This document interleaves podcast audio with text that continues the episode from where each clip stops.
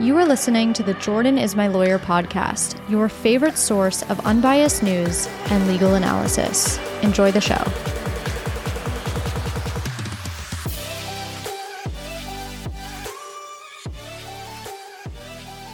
Welcome back to the Jordan is My Lawyer podcast.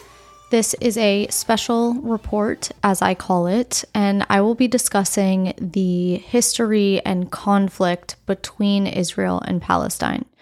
First, starting with a brief introduction, I'll then talk about the parties involved. I'll then talk about the origins and history of the conflict. I will talk about the events that led up to Saturday, October 7th. I will discuss the day of Saturday, October 7th and what happened. I will discuss how both sides see a solution panning out, if at all, and I will finish with a Q&A where I'll answer questions submitted by you on Instagram. I typically ask every episode to please leave my show a review and sometimes I'll ask you to share my show. This episode, I don't care so much about reviews as much as I care that you share this episode. I think there's so much misinformation and and honestly not even misinformation i think it's more so people talking from both sides who are very emotionally charged and rightfully so. And there's not as much you know actual factual information out there as there is short statements you know social media statements things like that. There's not a lot of independent research being done. So i ask that if you do find this episode to be what you expected it to be and you finish this episode with an appreciation for what you learned, please go ahead and share it with those that you know. The disclaimer I give every episode is that yes, I am a lawyer. No, I am not your lawyer. Before we dive in to the episode, I want to say a few things. I grew up Jewish, which means I have family and friends who are Jewish, but I also have friends that are Palestinian I am committed to making this episode a replication of what I always do a nonpartisan, fact based take on the history of the conflict between Israel, Palestine, Gaza, and Hamas. This is without a doubt the hardest episode I've recorded to date. The history is full of complexities, complexities which both sides don't see as complexities because each side feels as if it's straightforward. To Palestinians and Israelis, there aren't two sides to this story. There's one. But how could there only be one if each side has their own? And that's where I come in. If I'm being completely honest, I debated doing this episode. It's hard to try to explain the two sides to this story to an audience who most likely falls on one side or the other and believes that there aren't two sides. So here I am taking a risk, hoping you can hear me out during this episode and see that I am sticking to the mission I have set forth since day one to educate, to inform, to empower, all by providing you with both sides of the facts and letting you reach your own opinions. Therefore, if this topic is too emotional for you, you have a choice. You can either turn it off now, or you can power through and listen but I will warn you that there will be things I say that you don't necessarily want to hear. I have always said, and I will continue to say, that listening to nonpartisan news almost guarantees that you will hear a side of the story that you don't want to hear. I won't cover every single possible topic. That's just how deep the history runs. With that said, if you feel I left something out that's important to talk about, or you leave this episode with any questions, please don't hesitate to reach out to me. I am more than happy to do a part two if the demand is there. You will notice that almost every story has an opposite storyline to go along with it, and that's simply because Palestinians and Israelis share a completely different perspective as to how history has played out. Therefore, the best way I know how to present this episode is by sharing each story. I have spent hours and hours researching and preparing for this episode. I spoke with my Palestinian friends and my Jewish friends. I've watched the videos shared by Israeli supporters. I've watched the videos shared by Palestinian supporters. I've read countless articles and countless reports. And I want to make one thing clear Both Israelis and Palestinians want peace. Murder, rape, kidnapping, hostage situations, they are all wrong and they will never be okay, no matter who is doing it. You will hear that on the Palestinian side, you will hear that on the Israeli side. No one wants innocent civilians brutally beaten, killed, raped, and executed as they have been.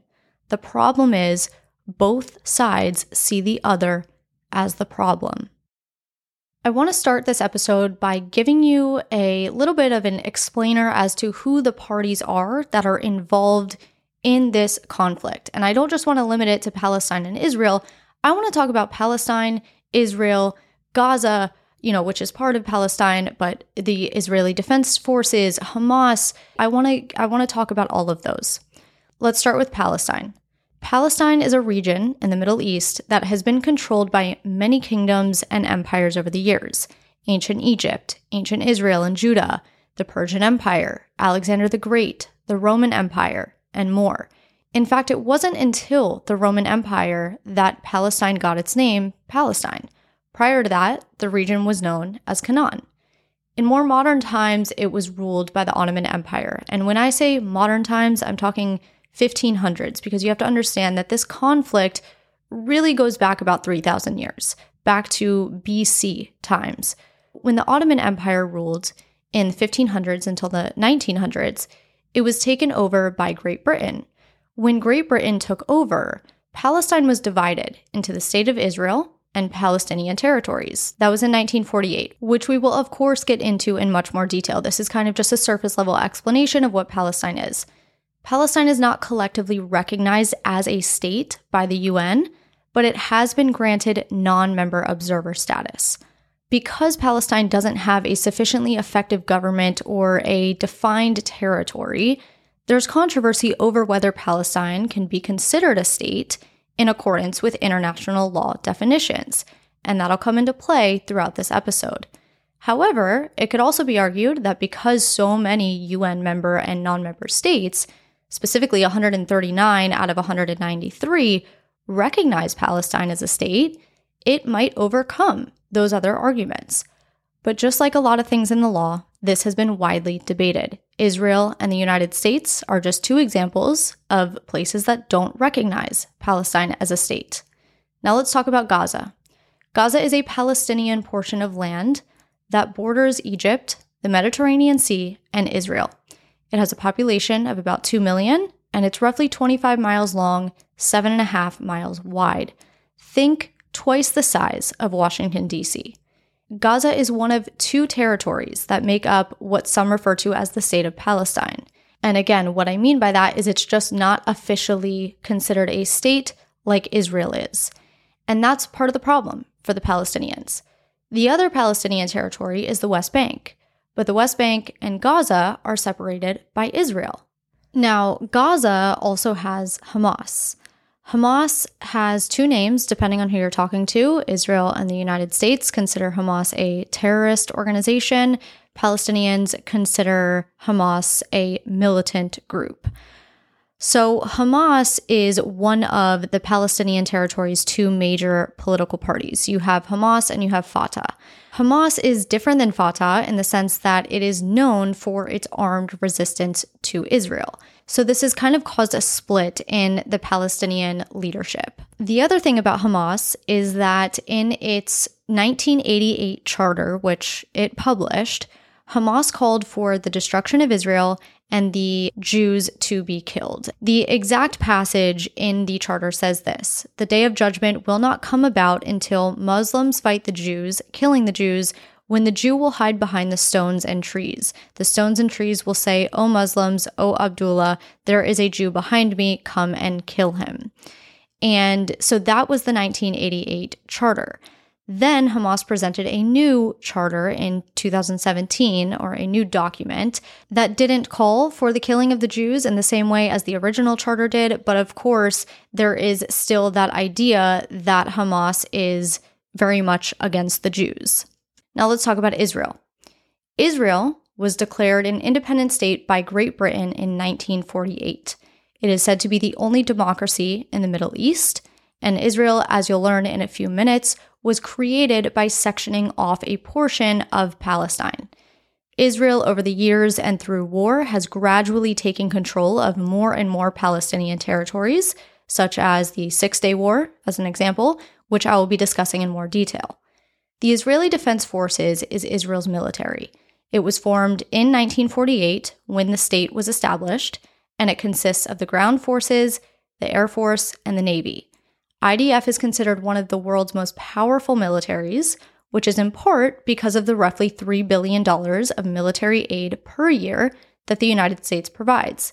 Israel also has the Iron Dome, which is a missile defense system that intercepts almost all missiles fired into Israel's territory. We will touch more on this a bit later and talk about why it didn't work as intended on Saturday. So, that is your general explainer as to who is involved here. One thing I want to mention at the outset is that this isn't a fight over religion as much as it's a fight over land.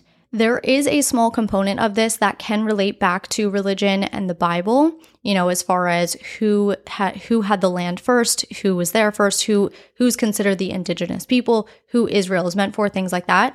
But this is mostly a fight about land. To the Palestinian people, they have been denied a state since even before the formation of Israel. Israel has taken more and more of their land over time, and they're now living under Israel occupation and they want their freedom. To Israelis, the Jewish people need a homeland. They finally got a homeland after trying to establish one for thousands of years and repeatedly getting exiled, and now that they have one, they need to protect it. That is the shortest possible description of the views of these two groups. Both the Jews and the Palestinians believe that they are the rightful indigenous people of the land. According to the Hebrew Bible, that region was controlled by two Israelite kingdoms the Kingdom of Israel and the Kingdom of Judah. Eventually, that region went on to be conquered by various groups, including the Babylonians, the Persians, Alexander the Great, and then eventually the Roman Empire in the 4th century. When the Roman Empire took over, that area was eventually annexed. Jewish revolts started happening, Rome destroyed Jerusalem and the Second Jewish Temple, and that's when the Roman Empire christened. Palestine was then given its name in the 5th century, and it became more of a center of Christianity. Over the next nine or so centuries until 1516, various Muslim ruling dynasties had their shot at controlling Palestine. And then Great Britain comes in and all of a sudden, out of nowhere, gives a portion of the land to the Jewish people and called it Israel. Suffice it to say, it didn't make for a peaceful transition. Palestinians believe Israel is and always has been the aggressor. I also want you to know that Israelis believe Hamas and other Palestinian groups are and always have been the aggressors. So, believe it or not, that was the short version of the origins, right? We're, we're going to dive into much more detail now. Most articles and reports that you read will say that this conflict between Israel and Palestine started in 1948. It actually started way earlier than that. Remember how I said this dates back to the BC days, thousands of years ago. 1948 is just when the conflict was exacerbated by the creation of the state of Israel. As I mentioned before, you know, the Jews claim that they are the indigenous people of the land because of the kingdom of Israel and the kingdom of Judah, but they were able to later return to their homeland. Some Muslims, in fact, support the assertion that Palestine is, you know, Jewish land or that Israel belongs to the Jews, but Muslim supporters of Israel are rare. Most Muslims and Palestinians believe that the land has actually been theirs for thousands of years. Therein lies the early start of the conflict. And because there is so much to talk about, that's where I'm going to leave it for the, you know, BC days. I don't want to get so much into that as much as I want to talk about what happened once Great Britain took over because that is most relevant for where we're at today. From 1517 to 1917, what is today Israel, along with a big chunk of the Middle East, was ruled by the Ottoman Empire. For 400 years, the Ottoman Empire ruled this chunk of land in the Middle East. And, believe it or not, Muslims, Christians, and Jews lived pretty peacefully among one another. But then World War I happens in 1914. And by 1918, when the war was over, the geopolitical landscape of the Middle East drastically changed. At the peak of the war in 1917, James Balfour, who was the British Foreign Secretary, submitted a letter of intent supporting the creation of a Jewish homeland, which would make up a smaller portion of broader Palestine. This message was conveyed in a formal declaration called the Balfour Declaration. And when World War I ended in 1918, the Ottoman Empire rule came to an end.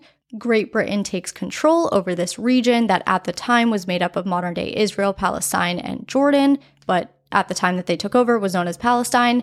And in 1922, four years later, the League of Nations approves the Balfour Declaration that supported the creation of a Jewish homeland. The Arabs are adamantly opposed to this, right? Because they don't want to give their land up. During this time, so mainly the 1920s and 1930s, the Jewish population is growing in Palestine, and they begin acquiring land from absentee non Palestinian Arab landowners and then evicting the Palestinian farmers who were living and working there, which of course heightened tensions between the Jews and the Arab Palestinians. So, just to clarify, these non Palestinian Arabs owned the land, but it was the Palestinians who were actually farming on the land, living and working there. So, the Jews were acquiring this land from the non Palestinian landowners, evicting the Palestinian farmers who were living there and working there. And obviously, this created more tension between the Jews and Palestinians.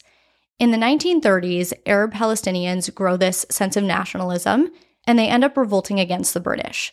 The British then fight back against the Palestinians with the help of the Jewish militia, and they eventually suppress the revolt. The suppression was not a clean one, in fact, it was a very brutal fight. Afterwards, the British issue a declaration, they limit Jewish immigration to Palestine, and they call for the establishment of a joint Arab and Jewish state within Palestine within the next 10 years.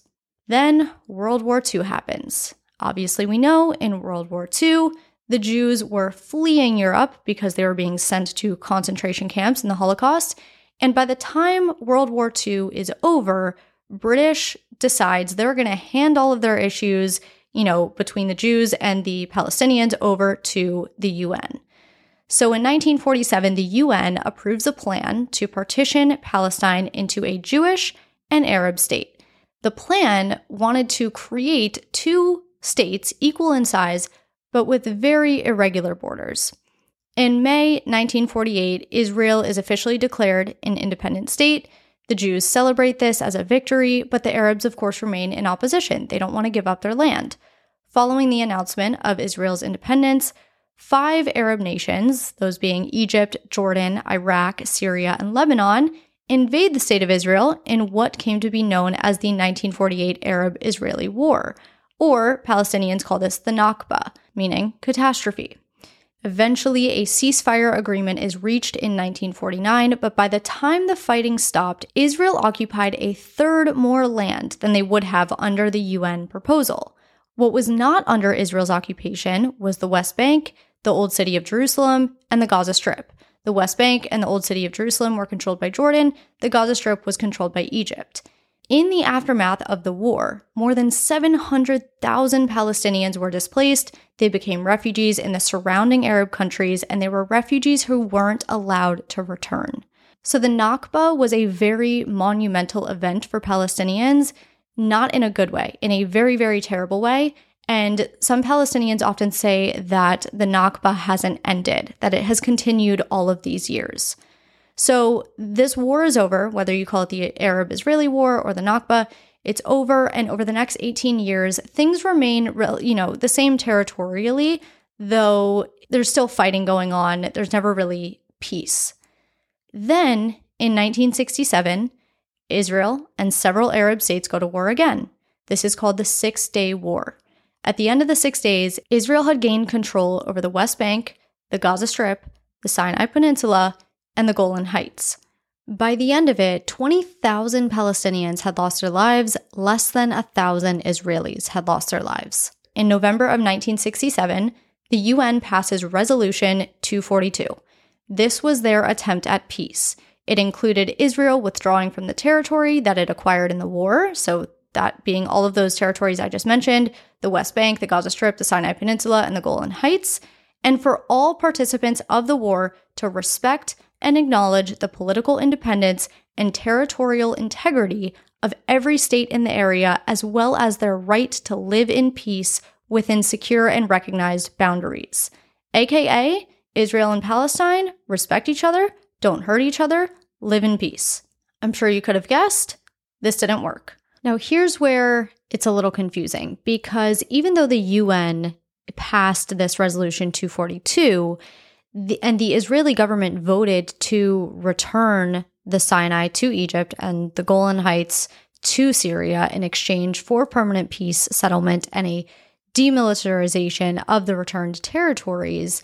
This decision allegedly was not made public at the time or conveyed at the time to any Arab state. So the Arab states supposedly didn't know about it. However, it also became known that at this time, the Arab position was to reject any peaceful settlement with the state of Israel. So the eight participating states Egypt, Syria, Jordan, Lebanon, Iraq, Algeria, Kuwait, and Sudan they passed a resolution of their own that would later become known as the Three No's. There would be no peace, no recognition, and no negotiation with Israel.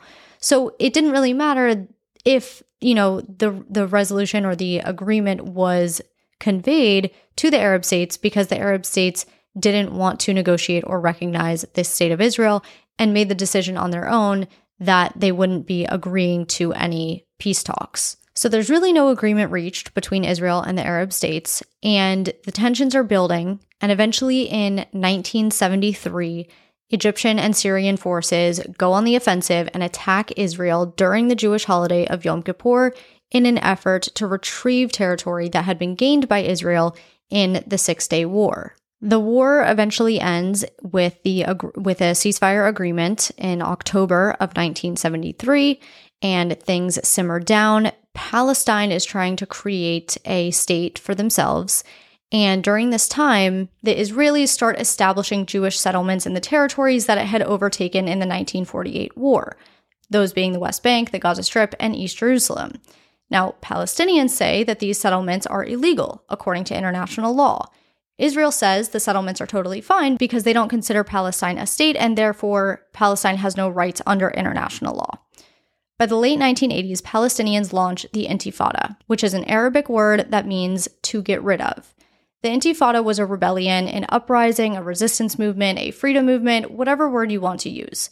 When it first started, it wasn't this violent movement. It was more so like Palestinians boycotting Israeli products, refusing to pay Israeli tax, things like that.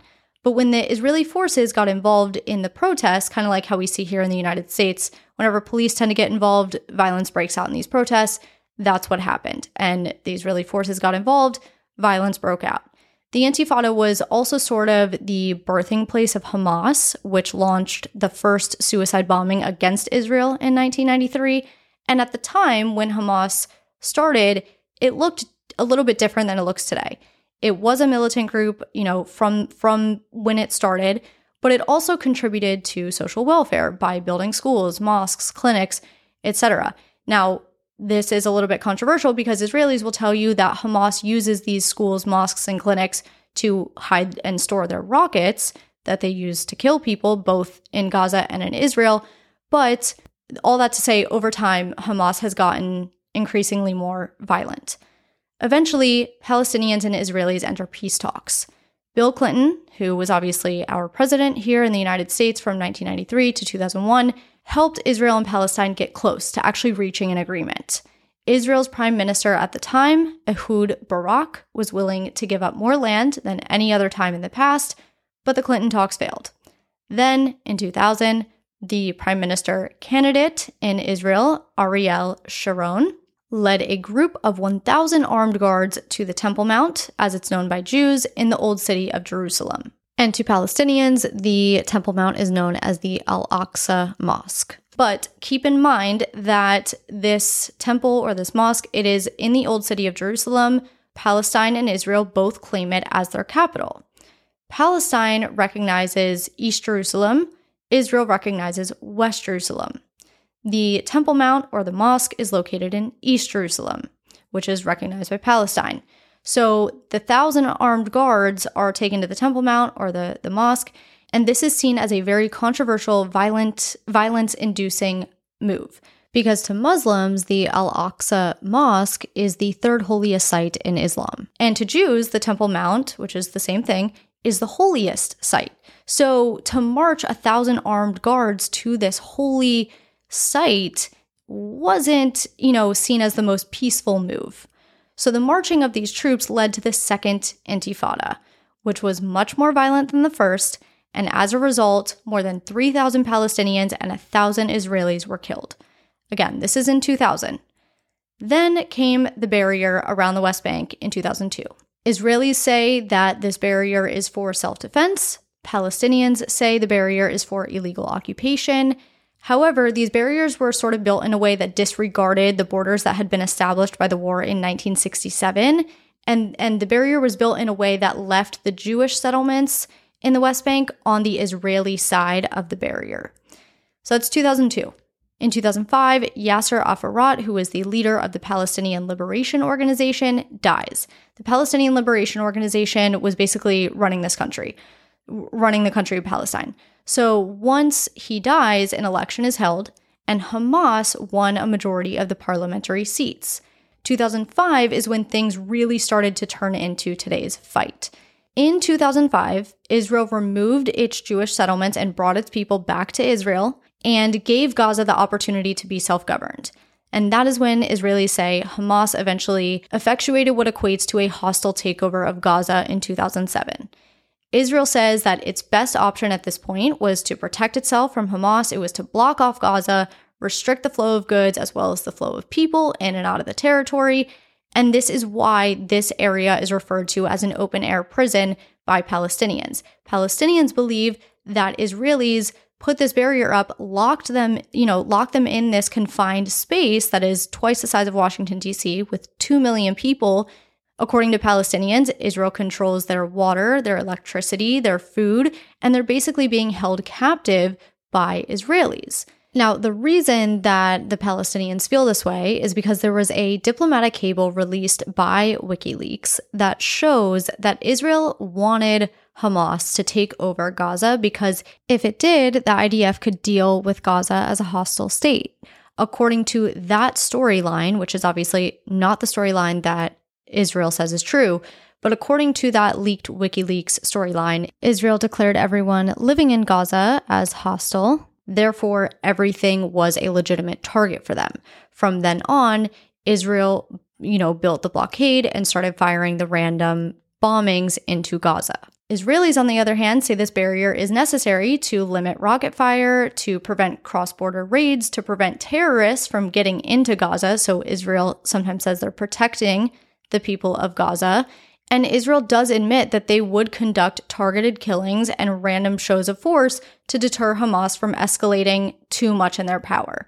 However, according to Israel, they never intended, like, their targeted killings were never meant to kill civilians. Their targeted killings were meant to kill members of Hamas to prevent Hamas from ever acting out or acting with any force against Israel. Before I move on to my next segment, which is where I will kind of contrast some things that the Palestinians say versus what the Israelis say, just so you can get a better illustration for where the disconnect is and and where the two sides of the story lie.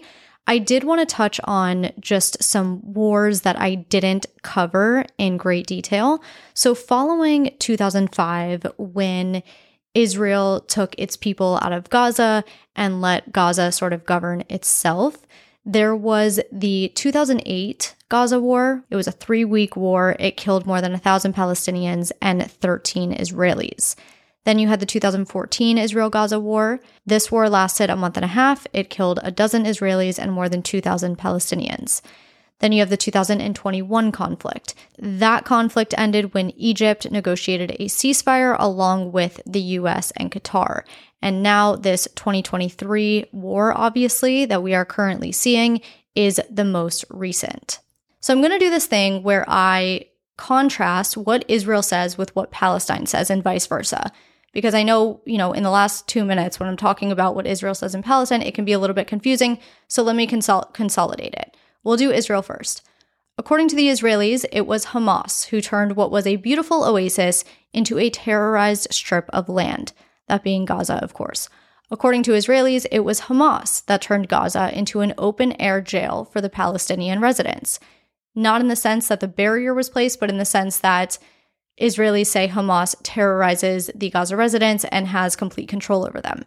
According to Israelis, it's Hamas that makes the water in Gaza undrinkable and turns off the power in Gaza.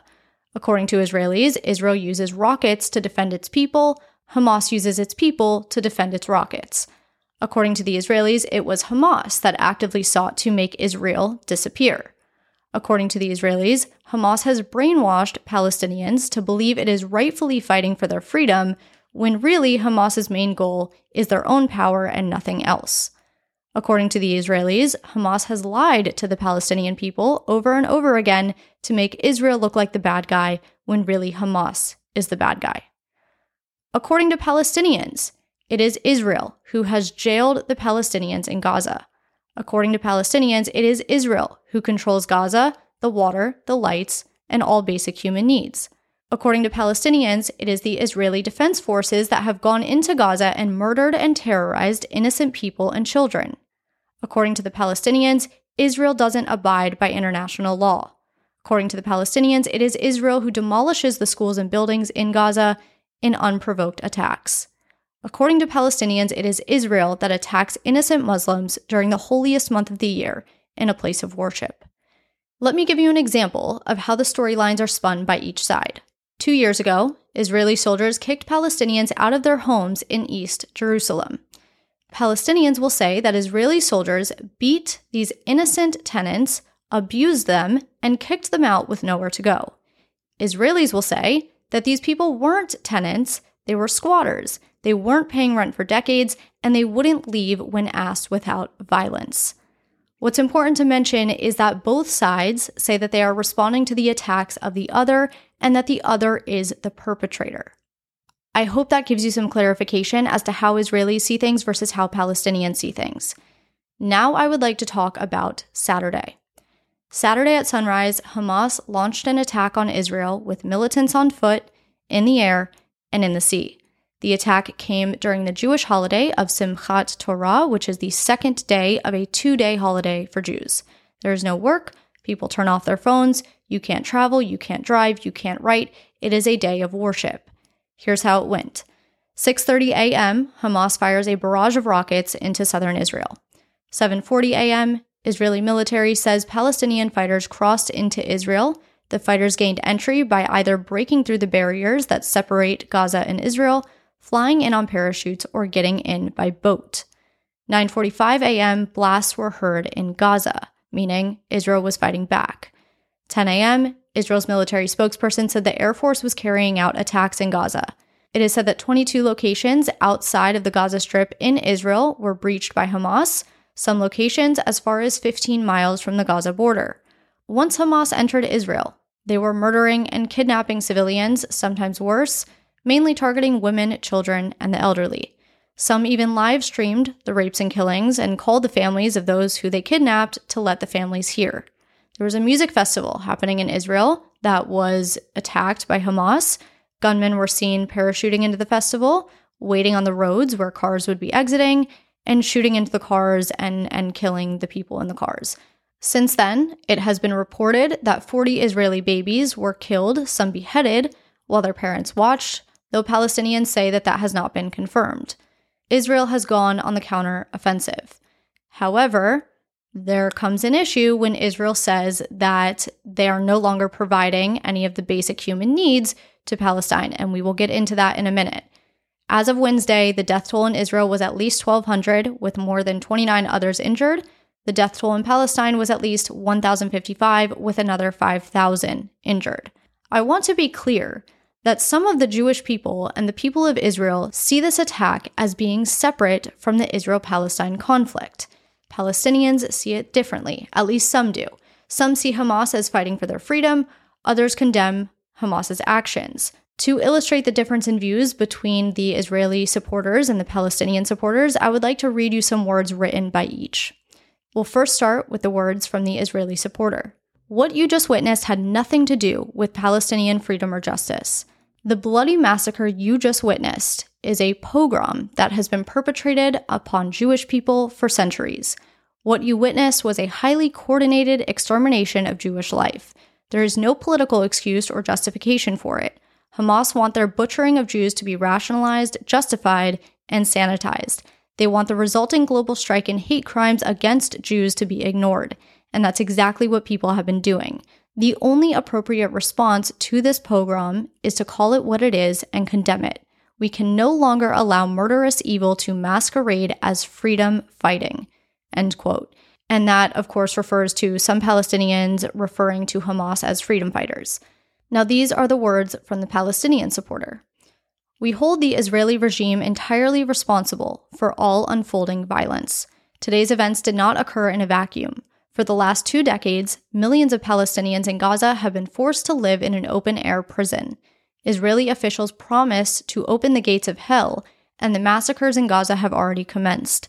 The apartheid regime is the only one to blame. Israeli violence has structured every aspect of Palestinian existence for 75 years, from systematized land seizures to routine airstrikes, arbitrary detentions to military checkpoints, and enforced family separation to targeted killings. Palestinians have been forced to live in a state of death, both slow and sudden. End quote. So I believe that those two statements should give you a pretty good idea of where the differing perspectives lie when it comes to the actions and events of the last few days.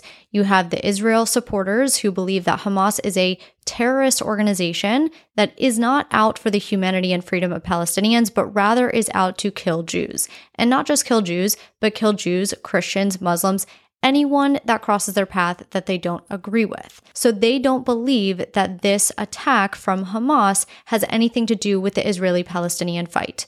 They think this has everything to do with Hamas wanting to gain control and wanting to kill Jews. On the other side of that, you have Palestinians, and you have some Palestinians, like the one I just read, that isn't necessarily condemning Hamas's actions. They believe that Hamas is fighting for the freedom of Palestinians and that Israel has done this to itself. You have other Palestinians that do condemn the actions of Hamas, and I will get into that in a little bit uh, when I when I do my Q and A. I'll be reading a couple of statements from Palestinians and how they're feeling about Hamas's actions. So, how do we solve this? What is the solution? Is there a solution? Palestinian ambassador to the UK, Hussam Zomlot, was asked on the BBC what the solution is. His answer equal application of international law and resolutions. He says that Israel has been the exception for the last 75 years and hasn't been required to comply with international law. He went on to say that every loss of life is a regret, but the question is how do we stop this? How do we provide an alternative path? How do we learn the lessons and mistakes of the past? And how do we treat the Palestinians after years of suffering? He said, Do not underestimate people's will and desire for freedom to end occupation and captivity. This isn't only about Hamas or the last 48 hours, it's been going on for the last 100 years. It was Britain who gave our rights away without consulting us. As for Israel's Prime Minister Benjamin Netanyahu, he is not a big supporter of the two state solution. In recent years, he has said that he would be open to a Palestinian state so long as it has no military or security power.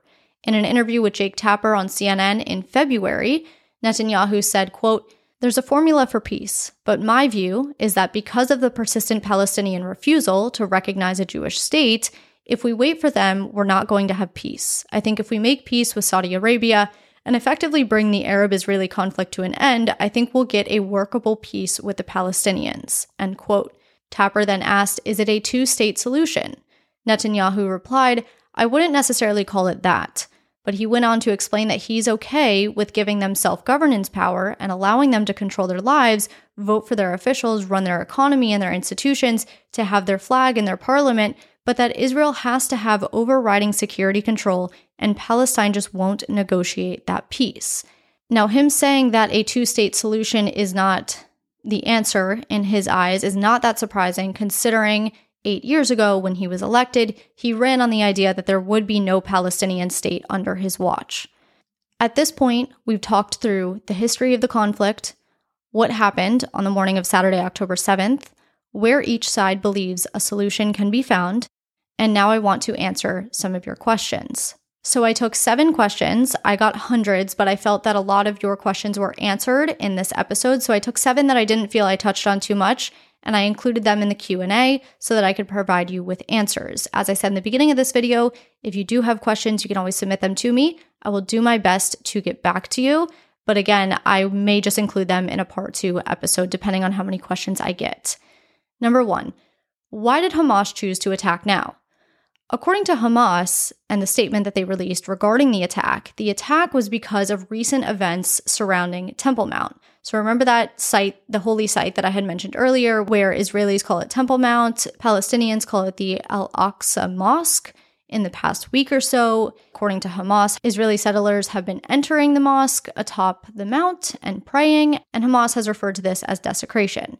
In fact, the attack has been named by Hamas Operation Al Aqsa Storm.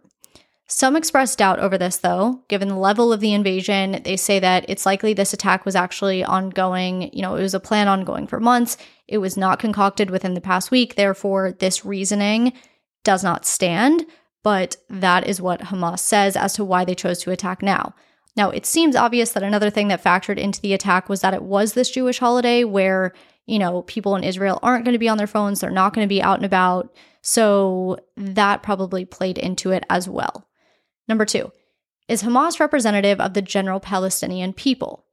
I interpret this question two ways. I feel it could be asking, are the majority of Palestinians part of Hamas? To which the answer is no. However, if the question is asking whether the general Palestinian population supports Hamas, I think Palestinians are fairly split over whether Hamas's actions should be condemned.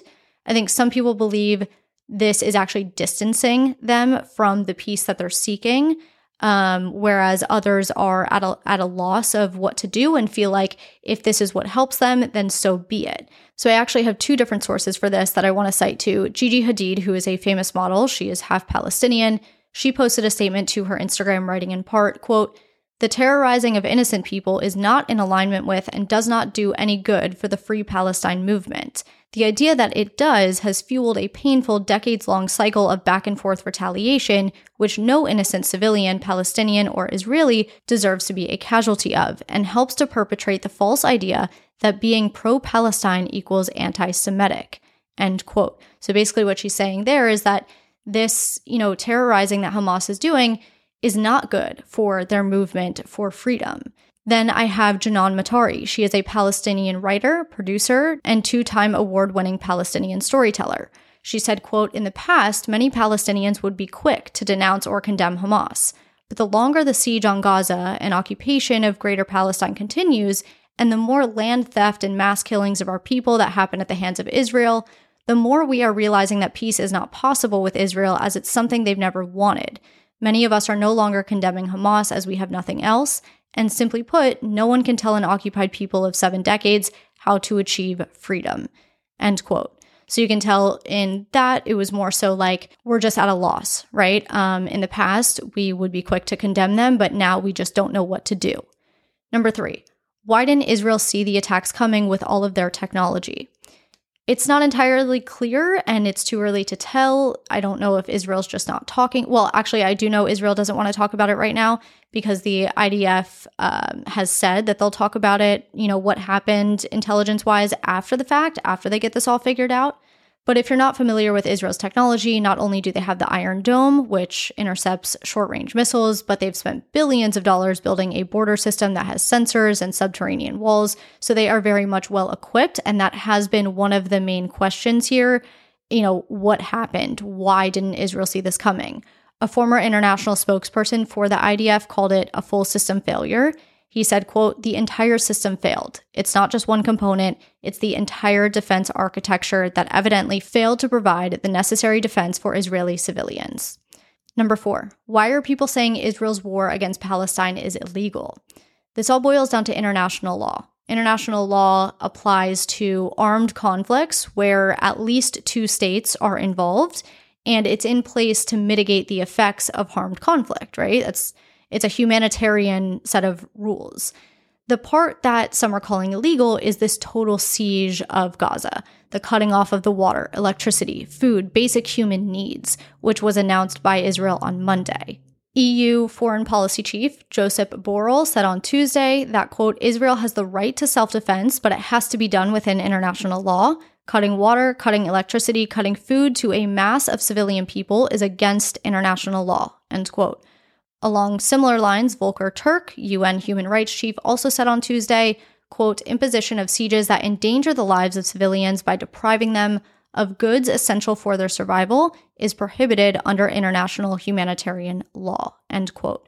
Number five, is Israel an apartheid state? It depends who you ask. Palestinians will say yes, Israelis will say no. First, let's define apartheid. According to the UN, apartheid is the implementation and maintenance of a system of legalized racial segregation in which one racial group is deprived of political and civil rights. Apartheid covers inhumane acts committed for the purpose of establishing and maintaining domination by one racial group of persons over any other racial group of persons and systematically oppressing them. The UN held the Apartheid Convention in 1973, which is said to be the ultimate step in the condemnation of apartheid because that convention not only declared apartheid unlawful, but declared it criminal as well. So Palestinians say, you know, the airstrikes that kill civilians, the way we're treated by the Israeli defense forces on the ground, the general oppression, the fact that we live in this open air jail, that is all characteristic of an apartheid state. Israel, on the other hand, says they're not an apartheid state. Arabs that live in Israel are actually treated better by Israel than they would be by Palestine. According to Israel's Central Bureau of Statistics, the Arab Israeli population in 2023 was 2.1 million, which represents 21% of the country's population. Israel says that these Arab Israelis enjoy equal rights in Israel, like all other citizens. There are also two Arab parties in the Israeli government. There is one Arab Supreme Court justice. Israel grants temporary asylum to LGBTQ Palestinians from the West Bank who would otherwise be killed in the West Bank. So, for those reasons, Israel says there's no way we can be an apartheid state. Now, there have been reports from various entities that have said Israel has met the apartheid threshold. Two Israeli human rights groups issued separate reports in 2020 and 2021, concluding that the bar for labeling the Israeli regime as apartheid has been met. In April 2021, Human Rights Watch became the first major international human rights body to say that Israel had crossed the apartheid threshold.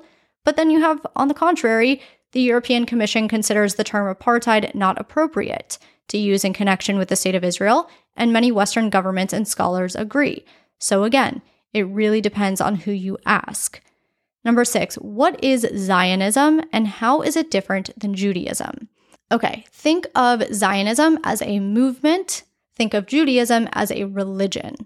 Look at Judaism from a biblical perspective, wherein Jews have certain religious beliefs. Look at Zionism as a person's support for a Jewish state, that being Israel. From the beginning of the Zionist movement, which was a movement in support of a Jewish homeland, eh, early Zionists didn't really agree on what Zionism meant or what the Jewish state should look like, some Zionists supported Palestinians, some didn't. Nowadays though, it's kind of changed and and it's it's more so said that you can't have one without the other because the movement of Zionism is what brought the Jewish people to Israel. And if you're anti-Zionist, it basically means you don't believe the state of Israel should belong to the Jews and therefore you're anti-Semitic. But there are some radical Jewish groups, like the small ultra Orthodox group of Jews called Neturei Karta, who actually oppose Israel. But that's like super, super rare. For the most part, all Jews are Zionists. Palestinians, though, believe Zionism is a form of racism and colonialism against them. They believe that Zionism is incompatible with the values of democracy and peace. To them, Zionism implies that Jews have privileges that others don't. And despite being this being repealed years later, Arab states actually pushed through a UN General Assembly resolution in labeling Zionism a form of racism and racial discrimination in 1975. So, to kind of bring this full circle, Zionism is a movement, Judaism is a religion, Palestinians see Zionism as a form of racism. Uh, and colonialism against them, whereas Jews see it as support for a Jewish state. And if you are not a Zionist, you are anti Semitic. And finally, number 7. Did Iran fund and or coordinate the attack with the $6 billion that we just released to them? let me clarify because there's a lot of misunderstanding around the $6 billion. The $6 billion was never ours, it never belonged to the United States, okay? So let me just clear up what seems to be some confusion. Basically, what happened is Donald Trump in 2019 imposed these sanctions on Iran along with the banking sector.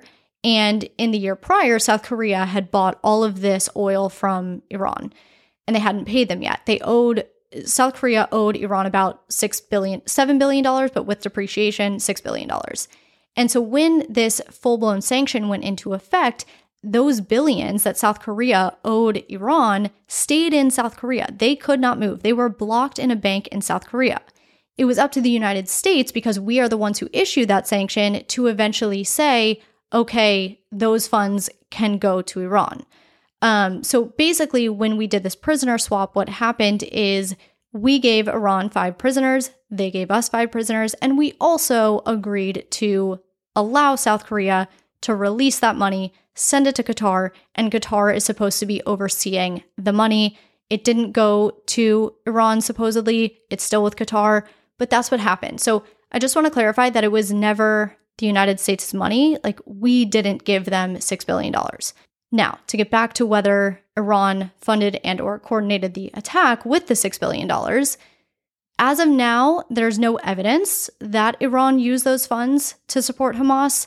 On Sunday, the United States Secretary of State Antony Blinken said that Iran hadn't been able to even spend a single dollar of that $6 billion yet, and said that he had not seen any evidence that Iran directed or was behind this particular Saturday attack, but that there's certainly a long relationship there. However, let's be real. Number one, it's not like the government would tell us if any portion of the $6 billion was spent because that would be a terrible look. And two, Iran has plenty of money. They didn't need that $6 billion to support Hamas. They have always supported Hamas even without the $6 billion. In 2022, Hamas said it received about 70 million from Iran that year, and a United States State Department report from 2020 found that Iran provided about 100 million annually to Palestinian terrorist groups including Hamas. So they didn't need the 6 billion dollars to fund the attack. Could they have coordinated the attack? Certainly. That concludes this episode. Thank you so much for being here. Thank you for giving me grace and allowing me to explain the history and modern day issues that are being presented in this terrible, terrible conflict. This was not easy, I will tell you that. So please, if there's anything that you feel I missed and you wanted me to talk about, or you feel that I did your side a disservice by not talking about it, please let me know. If you are left with any questions, please also let me know. I would love to do a part two, like I said, if the demand is there. So, with that said, I will talk to you tomorrow for the regularly scheduled nonpartisan Friday news update. And until then, thank you so much for being here.